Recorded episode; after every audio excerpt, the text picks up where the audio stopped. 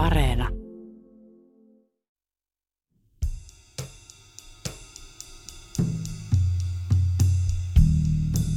aivokuvantamisessa on todettu, että naisten aivoissa tämä hippokampusosa, se on niin kuin elefantilla, että se on iso. Että se muistaa, se taltioi niin kuin riidat ja romanssit kymmenen kertaa kauemmin kuin miehellä. Että sitten tämä kosto tai viha, joka on tukahdutettu, niin se säilyy siellä. Et se on kauhean tuttua, tota, tuttava piireissä, kun on puhuttu, niin miehet unohtaa, ei ne muista mitä on riidelty. Ja naiset kerää, että silloin kun sä teit tätä ja silloin kun sä sanoit niin, ne tulee sitten riidoissa esille. Nainen muistaa ne kaikki. Naisen kosto, osa seitsemän, kärsimysten tie. Keissi, kosto koulukiusaajalle. Koulu tuo ihmisarjen raadollisin sotatanner. Mä oon aika hyvin kostanut jo oman kouluhistoriani kiusan hengille – Riitta haukkui mua rumaksi löyhkääväksi läskiksi kolmosluokalta yläasteelle ja me nähtiin joku vuosi sitten baarissa. Kiva nähdä pitkästä aikaa. Sä ootkin noin, noin Sä, sä oot säilynyt ja minä tota, öö, en. Cheers! Se oli siinä. Sari puolestaan dissas mua koulumenestyksestä, mutta sitten se yllättäen soitti, kun se näki mun nimen lehdessä. Hesarissa sen sun projekti. Joo, sä, sä oot just tommonen menestyjä. Cheers! Se oli siinä. Annalle mä en enää halua kostaa, koska mä kuulin, että se lapsuus oli ihan hirveä.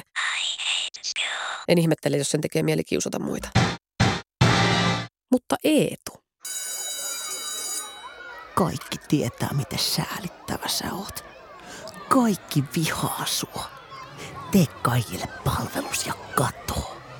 Jos sä tee sitä itse, niin mä tungen sun pää lumihankkeen koulun jälkeen niin, että sä tukehdut. Niin, että sä tukehdut. Mä en ole unohtanut. Toivon sinulle Eetu Voutilainen kaikkea pahaa. Cheers!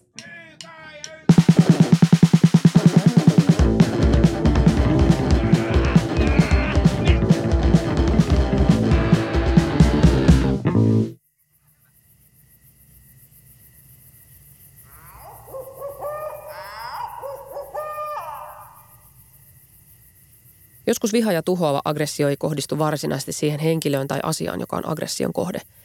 Viha voi myös kääntyä itseen ja oireilla itse inhona, itse kritiikkinä tai vaikka oman itsen vähättelynä.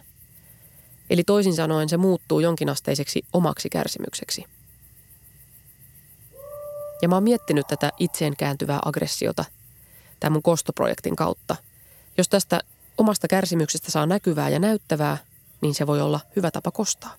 Eli In the nutshell, toinen tekee mulle väärin, minä kärsin. Ja kun toinen näkee mun kärsimyksen, niin se syyllistyy ja kärsii myös. Kärsimys kärsimyksestä, silmä silmästä. Puhdasta koston estetiikkaa. Ah.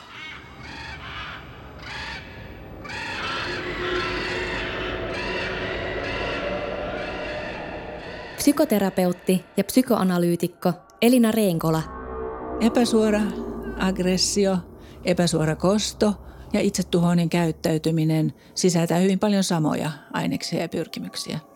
Et esimerkiksi viiltelemällä nainen voi kääntää aggressiota sisäänpäin ja juuri kärsimyksellä. Itsetuhoinen käyttäytyminen esimerkiksi nuorilla tytöillä voi olla tällaiset suojaamattomat yhdynnät, seksuaaliset suhteet, joissa ei ole varovainen. Ne voi olla myös niissä voi olla mukana aggressiota. Kaikki nämä anorektiset oireet voi olla itse tuosta käyttäytymistä, koska siinähän tyttö pyrkii pysäyttämään sen naiseksi kasvun. Että se pyrkii saamaan kuukautiset lakkaamaan. Että se on aina riemu voitto tytölle, kun kuukautiset jää pois. Sen tuhoaa ne niin kuin kaikki naiselliset ominaisuudet ruumiissa. Jopa, jopa kuolemaan saakka voi olla syömättä. Et nainen voi tosiaan käyttää valtaa omassa kehossaan, että käyttää sitä tämmöisenä taistelutantereena, jossa tuhoaa itseään. Silloin ei hyökätä suoraan kohteeseen, vaan suunnataan se aggressio, kosto, tuho itseenpäin.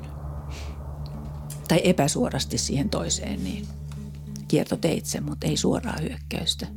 Ei verbaalista eikä toiminnallista.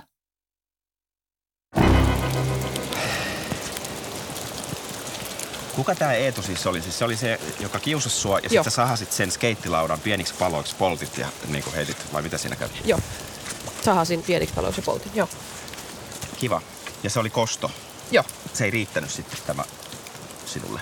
Ei, se oli lapsen kosto. Sehän on aivan mitätöntä tommonen pikkulapsen kosto. Eihän se oikein.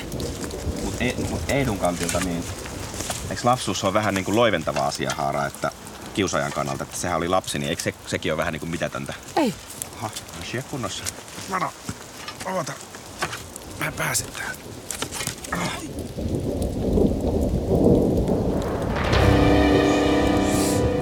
No niin, tässä. Käydään vähän konsultoimassa. Hetkonen, lemmikkien hautuumaa. Ei. Ei. Ei. Ei zombeja. Ei zombeja. Tää on runoutta. Kiva. Tää on Edgar Lee Mastersin Spoon River. Joo. Eikö siisti? Ei. Spoon River-antologia on Edgar Lee Mastersin klassikkoteos vuodelta 1915. Se on runokokoelma hautausmaalta, jossa kuolleet kertovat itse omaa elämäntarinaansa. No niin, nyt hajannutaan. Sun tehtävä on etsiä Oli McGee Kuitti. ja Fletcher McGee. Roger. Eikö Fletcher? Roger. Fletcher. Roger. Kuitti. Fletcher? Roger. Hei! Siellä lepää. Katsopas tätä. Oli McGee. Täällä ne vanhat zombit pyörii. Aika syvä. Mä oon miettinyt kaikista passiivis-aggressiivisinta kostoa, jonka mä vaan keksin. Olli on voittamaton. En mä käynyt varmaan sille arkussa ihan hirveä aktiivinen ole. Mieti, tämä tyyppi kosti miehelleen haudasta käsin. Siistiä. Et ikinä arvaa miten. Kummitteli. Ei kummitella.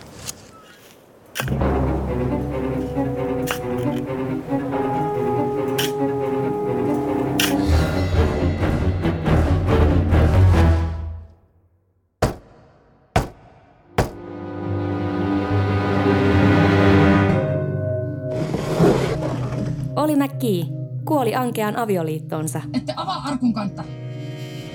Minun arkku. Hei. Hei. Mä haluan ihan ensin sanoa, että mä ihailen sua todella paljon. Mitä? Ihailen sua valtavasti.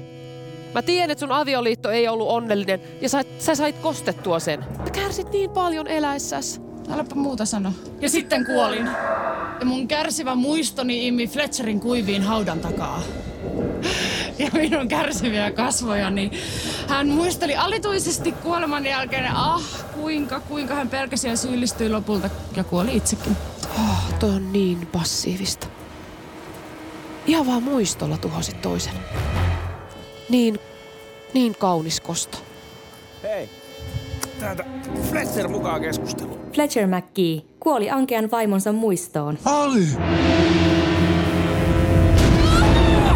Fletcher perkele, sinä salankuvaamattolla julmunen ryöstit minun nuoruuteni! Ai minä? No mitä mä itse teit? Sinä minuutti minuutilta ryöstit vaimoni! Tunti tunnit annastit elämäni! Aa, sinä kasvoni muovasit! He olivat riitaisia koko elämänsä ajan Multaa päälle. ja kuolemansa ajan.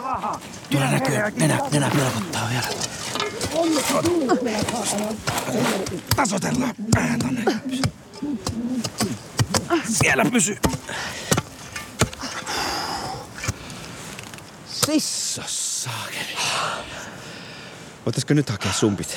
Tiedätkö mitä? No, kerro. Mä tarjoan. Todellakin tarjoat. Huh, pitäisikö ottaa paukut samalla? Saaks, Otetaan, saaks sä et mitään? Onko se sieltä saa kolmosen.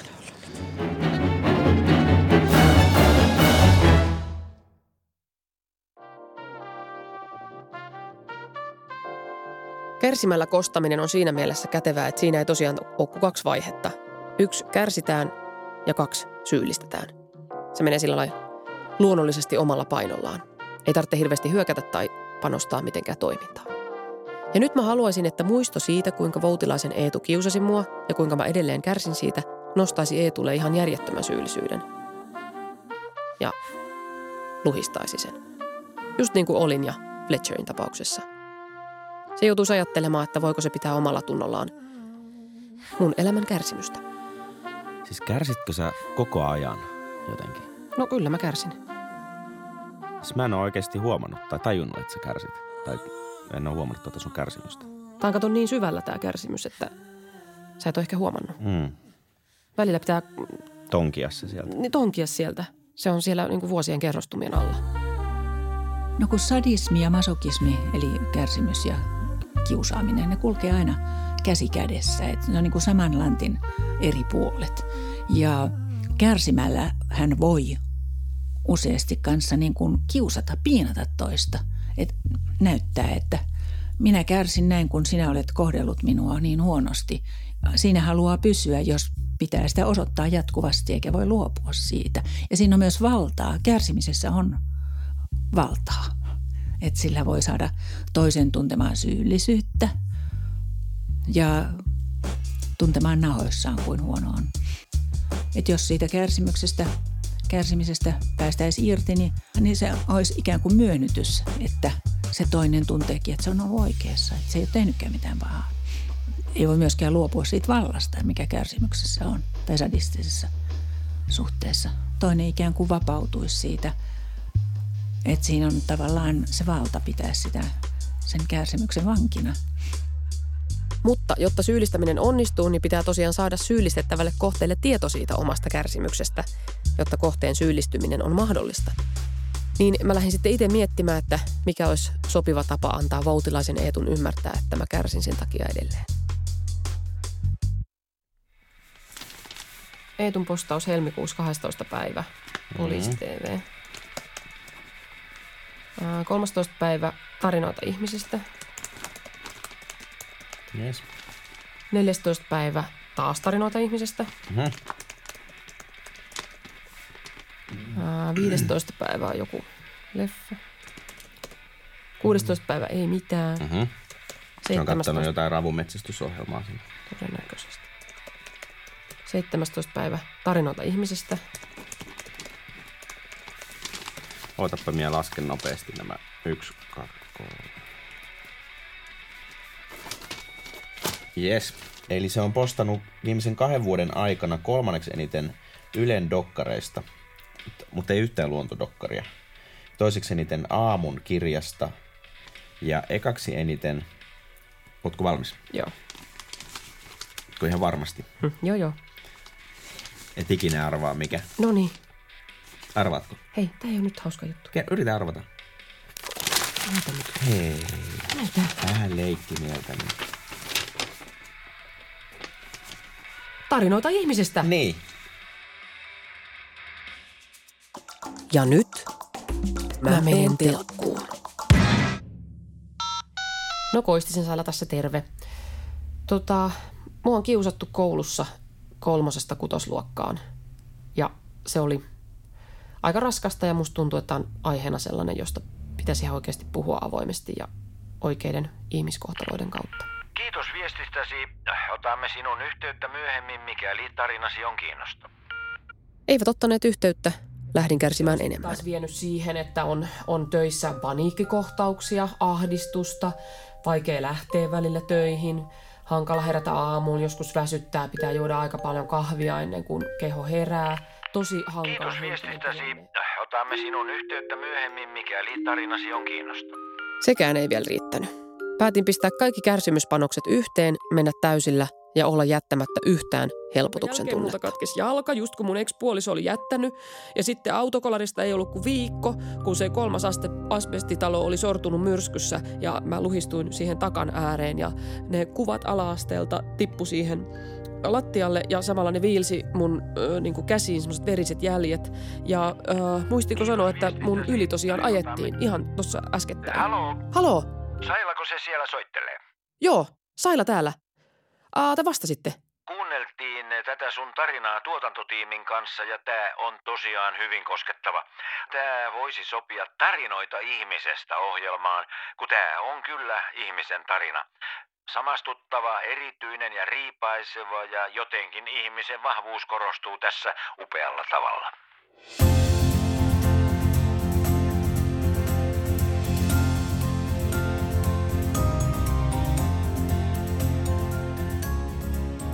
Olen Aino Vesikansa ja olen tutkinut väitöskirjassani muistiin ja oppimiseen liittyviä molekyylitason mekanismeja.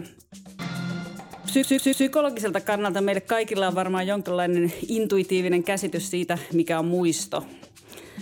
Itse asiassa koko meidän minuus, oma minäkuva ja kaikki mitä me olemme perustuu siihen, että meillä on muistoja. No jos mietitään kokemuksena esimerkiksi semmoista, mikä varmaan suurimmalle osalle on tuttu, eli meidän ensisuudelmaa. Se, miten me ollaan se silloin koettu todellisuudessa ja miten me se nyt muistetaan, voi olla hyvinkin erilainen kokemus. Ja todennäköisesti se on ollut sillä hetkellä usealle positiivinen kokemus ja hyvä kokemus, mutta se, että jos me ajatellaan, että mitä sen jälkeen on tapahtunut, onko se esimerkiksi ollut henkilö, jonka kanssa suhde on jatkunut hyvissä merkeissä, mikä on vahvistanut sitä meidän positiivista muistoa. Tai sitten toisaalta, jos esimerkiksi on ollut henkilösuhde, joka on ajautunut karille tai päättynyt jotenkin hyvin dramaattisesti sen jälkeen, niin me todennäköisesti muistetaan se aivan sama tapahtuma, se itse ensisuudelma hyvin erilaisessa valossa. Koko ajan se, mitä meille tapahtuu sen muiston, itse muiston syntymisen jälkeen, vaikuttaa siihen, miten me muistellaan sitä ja miten me muistetaan se. Toisaalta myös se vaikuttaa hyvin vahvasti, että jos me esimerkiksi kerrotaan tämmöistä jostain vastaavasta tapahtumasta kuulijalle ja mitä me odotetaan, että meidän kerrotaan, suurin osa odottaisi, että kun kerrotaan ensisuudelmasta, että se on iloinen, siinä on ehkä, siihen on liittynyt jännitystä, se on ollut tämmöinen positiivinen kokemus. Ja silloin jos me odotetaan, että tämä toinen henkilö haluaa kuulla ja olettaa tämmöistä olettamusta, me myös itse kerrotaan se todennäköisimmin ja muistetaan se todennäköisimmin siinä valossa. Jos meillä on odotus siitä, että se kuulija odottaa jotain muuta tarinaa, niin me pystytään mielessämme rakentamaan se tarina sen mukaiseksi, mitä se kuulija odottaa.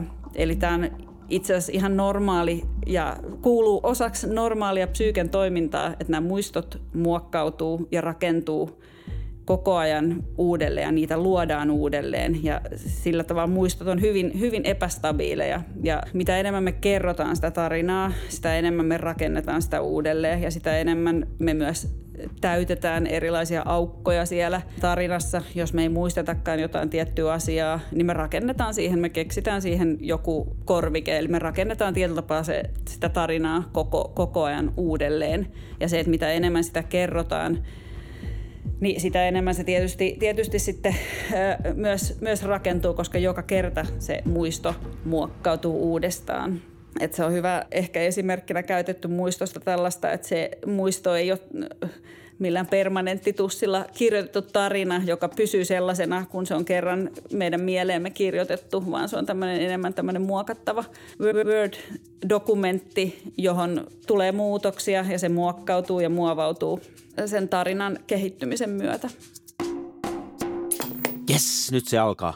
Tarinoita ihmisestä, ihmisestä, ihmisestä.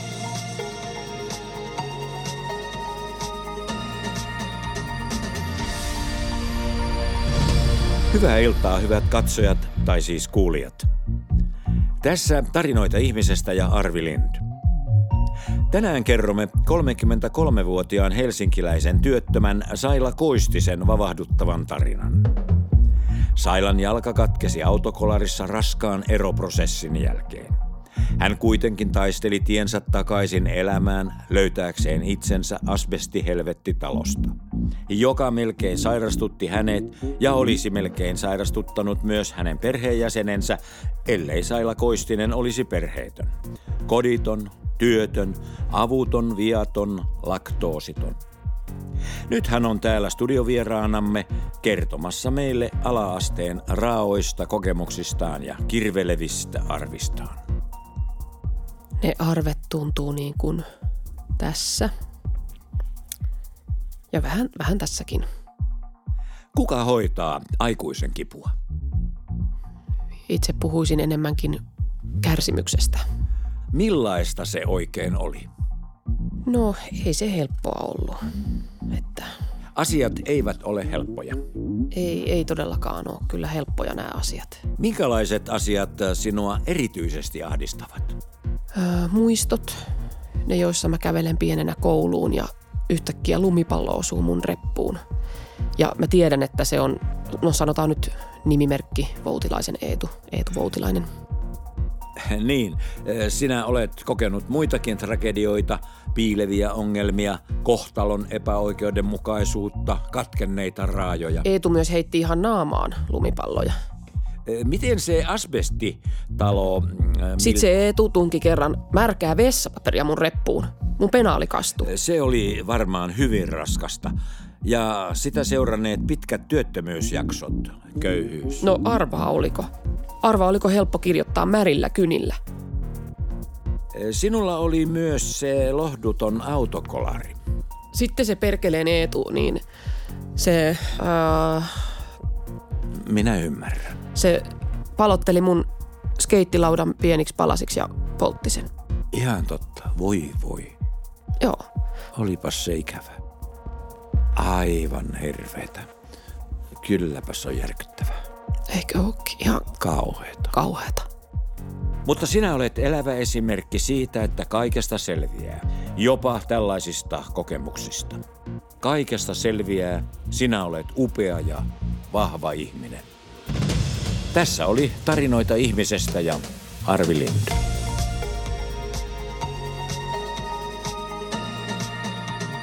Ihmisessä, ihmisessä, ihmisessä, ihmisessä, ihmisessä, Terve ja tervetuloa laskettelukoulun ensimmäiselle oppitunnille. Joo. Meidän opettajanamme on tänään Kitti. Hei! Arvostan sun niinku rohkeutta tässä. Mutta tää ei jotenkin nyt ihan ehkä. Joo, tää ei jotenkin nyt ehkä. Niin. Ehkä Joo. tää ei nyt. Tää vähän niinku lipsahti ehkä. No vähän, joo. Tuo on vähän vaikea ennakoida tämmöisiä. No se oli vähän hankala, joo. Pitäisikö tehdä silleen, että ei linkata tätä nyt Eetulle, ainakaan niin kuin nyt. Panostetaan sitten seuraavaan kostoon. Joo, joo, niin mäkin ajattelin, että seuraava kosto sitten paremmalla ulos Annilla. Kyllä. Mutta joo, sieltä tulisi toi hengenvaarallisesti lihava kiinnostaako, jos katsottaisiin vaikka. Joo, katsotaan Joo. ihmeessä. Suurena. Pieni menninkäinen menee ja iso jättiläinen perässä. Seuraavassa jaksossa. No niin, tervetuloa kaikille tämänpäiväiseen paneelikeskusteluun. Täällä on paikalla All Poisonist Panel. Eli meillä on siis aiheena kosto ja sen yksi erityinen oivaltava muoto, niin sanottu myrkytetty lahja. Teemaa alustaa psykoterapeutti ja psykoanalyytikko Elina Reenkola. Ole hyvä Elina. Joo, hei kaikki. Kiitos kun kutsuitte mut tänne. Työryhmä Pirjo Heikkilä, Suvi-Tuuli Kataja, Tuomas Kopa, Elli Salo, Jussi Liukkonen, Erik Purdon ja Suvi Ahoniemi. Ai minä, ai minä tolvatan. Sinä, sinä helvetin savinen ämmä.